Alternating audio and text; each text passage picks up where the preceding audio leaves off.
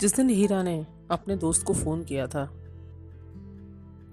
उसकी बस आवाज़ सुनते ही वो दोस्त कुछ समय के लिए तो मानो बिल्कुल सुन्न हो गया था। उसके मुँह से आवाज़ नहीं निकल रही थी और हीरा इधर से हेलो हेलो किए जा रहा था। उसको ऐसा लगा था कि जो उसका खोया था ना, वो उसे अचानक से मिल गया।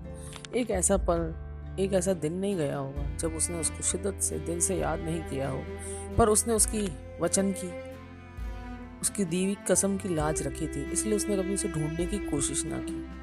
क्योंकि उसके दोस्त को पता था, जब हीरा को उसकी ज़रूरत होगी, या उसे लगेगा, तब वो सिर्फ़ और सिर्फ़ उसके पास आएगा और कहाँ जाएगा। और जो उसके पास था, वो सब हीरा का तो था। जब उसको ज़रा सा होश आया तो उसने कहा, अरे हीरा, तू कहाँ था? कितने सालों के बाद तुझे मेरी याद आई? कितना रोया हूँ मैं तुझे याद करके?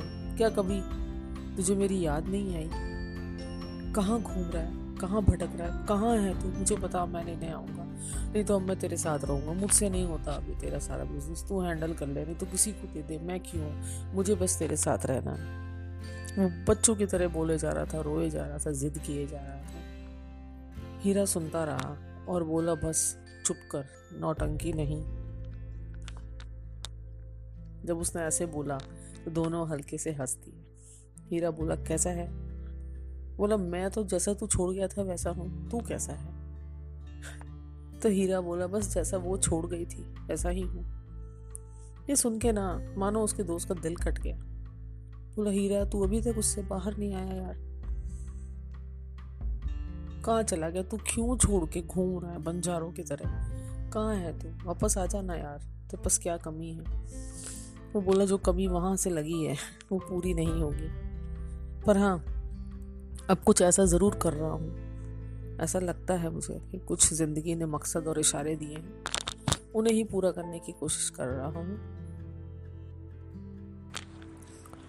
इतने दिनों में, सालों में मैं यही कर रहा था। आज तेरी ज़रूरत पड़ी। तेरी याद भी आई, तेरी ज़रूरत भी पड़ी तो फ़ोन किया। उसका दोस्त बोला हाँ तो मुसीबत में, ज़रूरत में अपनों को ही तो याद करते हैं, बोल के हुक्म बोल जान दे दूँ। हीरा बोला, फिर तेरी नौटंकी चालू हो गई। बताता हूँ फिर वो दोनों कुछ बात करते हैं और हीरा फ़ोन रख कर गाँव में वापस आ जाता है। अब चूँकि हीरा हर वक्त घूमता रहता है, फिरता रहता है तो कोई क्या है? गाँव वाला उसके ना तो पीछे जाता है, ना उससे ज़्यादा कुछ पूछता है। बस हीरा बोल देता है। गाँव वाले वो कर लेते थे, क्योंकि धीरे धीरे इतने सालों में अब ये जो काम हीरा और गाँव वालों ने मिल के किए, ये सिर्फ़ कहानी में आप सुने या मैं बोलूँ तो बहुत चुटकियों में लगते हैं, पर इसमें सालों लग गए थे उसे। और इतने साल में हीरा को बड़े दिल से अपना लिया था लोगों ने, और हीरा ने उन्हें बस उनके परिवार का ही सदस्य था। एक्चुअली वो हर परिवार का बेटा, भाई बड़ा, छोटा, लाडला था। सब सब उसके थे, वो सबका था। भले ही चाहे रहता उस सड़क पे ही था, पर उसके लिए बहुत सारे उसके घर वाले थे, जो उसे ध्यान रखते थे, समय पे खाना दे आते थे, पूछ लेते थे, कभी उसकी तबीयत खराब होती थी तो उसकी देखभाल कर लेते थे, पर आज तक हीरा कभी आसरा नहीं लिया किसी के घर में या कभी उसे घर बना के नहीं रहा। गाँव वाले ने उनसे कितना कहा था कि तेरे लिए एक छोटी सी झोंपड़ी डाल दे, बोला, नहीं रहना मुझे।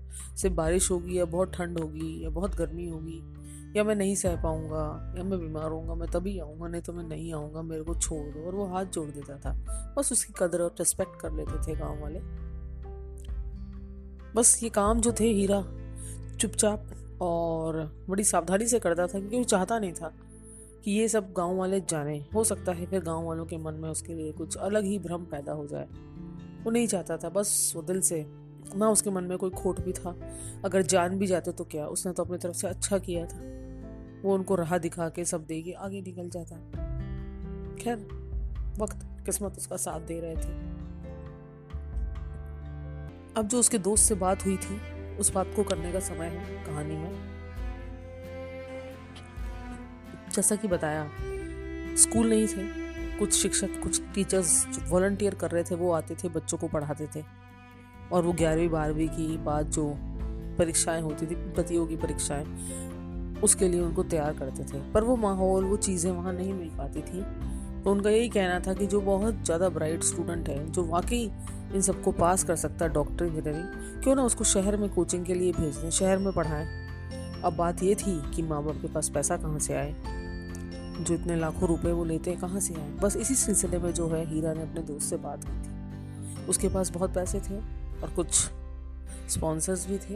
तो जो डिज़र्विंग बच्चे थे, जो वाकई बहुत ब्राइट थे, जो गाँव का नाम रोशन कर सकते थे, उनको उसने अपने खर्चे पे शहर भेजा, उनका दाखिला करवाया, ताकि उनको अच्छे मार्गदर्शन और कोचिंग मिल सके। उनका रहना रहना, पीना, खा, खाना सब हीरा ने अपने पैसों से किया, पर सामने एक एनजीओ उसी एनजीओ को रखा। तो गाँव वालों के मन में भी संतुष्टि थी कि हाँ भाई, ये एनजीओ है, ये काम कर रही है। धीरे धीरे उसके परिश्रम इस नेक विचार के रिज़ल्ट आने लग गए। हर साल बहुत सारे बच्चे थे जो डॉक्टर और इंजीनियर बन के निकल रहे थे। बहुत बच्चों ने सीए भी किया और अच्छे अच्छे कुछ वकील बने और अच्छे अच्छे प्रोफेशन में जा रहे थे क्योंकि उनको मार्गदर्शन और ट्रेनिंग बहुत अच्छी मिल रही थी और वो बच्चे जिन्हें कभी कुछ नहीं मिला, वो कुछ करके दिखाने के जज्बे में थे। बहुत मेहनत करते थे उनके माँ बाप वो बच्चे, हीरा सब। तो फल आ रहा था। अब इसके बाद बात आई अस्पताल की। अस्पताल तो सरकारी था। तो जैसी सरकारी सुविधाएँ थी, वैसी होती हैं। ना कोई साफ़ सुथरा ना कोई पूरी दवाइयाँ, ना कोई पूरा मेडिकल स्टाफ। कितनी ही बार गाँव वालों ने, हीरा ने जाके दरख्वास्त कर दी, मिल लिए। ऊपर के सरकारी अफसरों से पर कुछ हुआ नहीं, ना कभी होना था। आपको पता है, सरकार का काम तो कुछ ना कुछ अपना ही करना था। फिर हीरा ने अपने कॉन्टैक्ट्स अपने जानने वालों का इस्तेमाल किया और कुछ डॉक्टर्स जैसे कि आँख का, हड्डियों का फिजिशियन ये सारे डॉक्टर्स जो वॉल्टियर करते थे, वो आते थे गाँव में रेगुलर कैंप्स लगाते थे। वहाँ लोगों का हेल्थ चेकअप होता था। किसी को कुछ ज़्यादा परेशानी आती थी तो उसका फिर इलाज बहुत प्रॉपर वे में शहर में किया जाता था। वो भी बस उसी एनजीओ को आगे रख के सारा काम होता था। कुछ हीरा लगाता था, कुछ एनजीओ भी लगाते थे। धीरे धीरे ये कैंप लगते थे तो धीरे धीरे क्या हुआ कि जो गाँव वाले थे, वो सेहत के प्रति जागरूक होते गए। और धीरे धीरे जो रोज़मर्रा की बीमारी थी, जो इश्यूज़ थे, वो धीरे धीरे कम होने लग गए। बहुत ज़्यादा बड़ा इशू होता था तो उनको फिर शहर लेके जाना पड़ता था, जहाँ वहाँ इलाज होता था। ये भी धीरे धीरे सुधरा। बाद में बस सबका यही विचार था कि जो बच्चे डॉक्टर में सेलेक्ट हो गए, वो आएँगे पढ़ के और वो अपना अस्पताल खोलेंगे, वो डॉक्टर बन के अपने गाँव की सेवा करेंगे। और वही हुआ। आगे आने वाले पाँच छः सालों में जो डॉक्टर बनते गए बच्चे, वो यहाँ आते गए, अस्पताल अपना, अस्पताल खोला और वो सबका सेवा करते थे। तो उस गाँव को अब डॉक्टर और अस्पताल में मिल गया था। धीरे धीरे सब एक छोटे पैमाने पे शुरू हुआ और बढ़ते बढ़ते बढ़ते बहुत बड़ा होता गया। धीरे धीरे गाँव की काया पलटने लग गई। वो जो कस्बा था, अब उसे कोई बाहर से आके देखता तो कस्बा नहीं लगता था। उसमें सब सुविधाएँ होनी शुरू हो गई थी। लोग पढ़े लिखे जागरूक हो गए थे। इतने सालों में जो रोड उस कस्बे को हाईवे से जोड़ती थी, उसकी सिर्फ़ छोटी मोटी रिपेयर करवाती थी सरकार। ज़्यादा कुछ नहीं होता था। कुछ ज़्यादा नहीं होता था। पर हाँ रोड ऐसी तो बन गई थी कि जिस पे जाया जा सकता था। इस पर गाड़ी चलाई जा सकती थी। जहाँ आठ या नौ किलोमीटर तय करने में दो घंटे लगते थे, अब चालीस पचास मिनट लगते थे। अब चूँकि रोड का काम सरकारी है, इसे कोई भी एनजीओ या कोई भी अपने प्राइवेट दम पे नहीं करा सकता। ये एक लंबा प्रोसेस था, जिसका, जिसके लिए कोशिश की जा रही थी। उसका भी रिज़ल्ट अच्छा ही आना था और आने वाला था। अब गाँव की जो औरतें थी वो छोटे छोटे कढ़ाई बुनाई, सिलाई करती थी स्वेटर्स बुनती थी। कुछ ऐसे जड़ी बूटियाँ होती थी उस गाँव के पास वाले जंगल में, जो उन्हें सिर्फ़ उन्हें ही पता था। वो उन जड़ी बूटियों से छोटे छोटे जो इलाज होते हैं छोटे छोटे जो बीमारियों के इलाज वो खुद ही कर लेते थे घर पे। वो एक उनका हुनर था। अचार, पापड़ बनाना हैंडीक्राफ्ट से कुछ टोकरियाँ बनाना।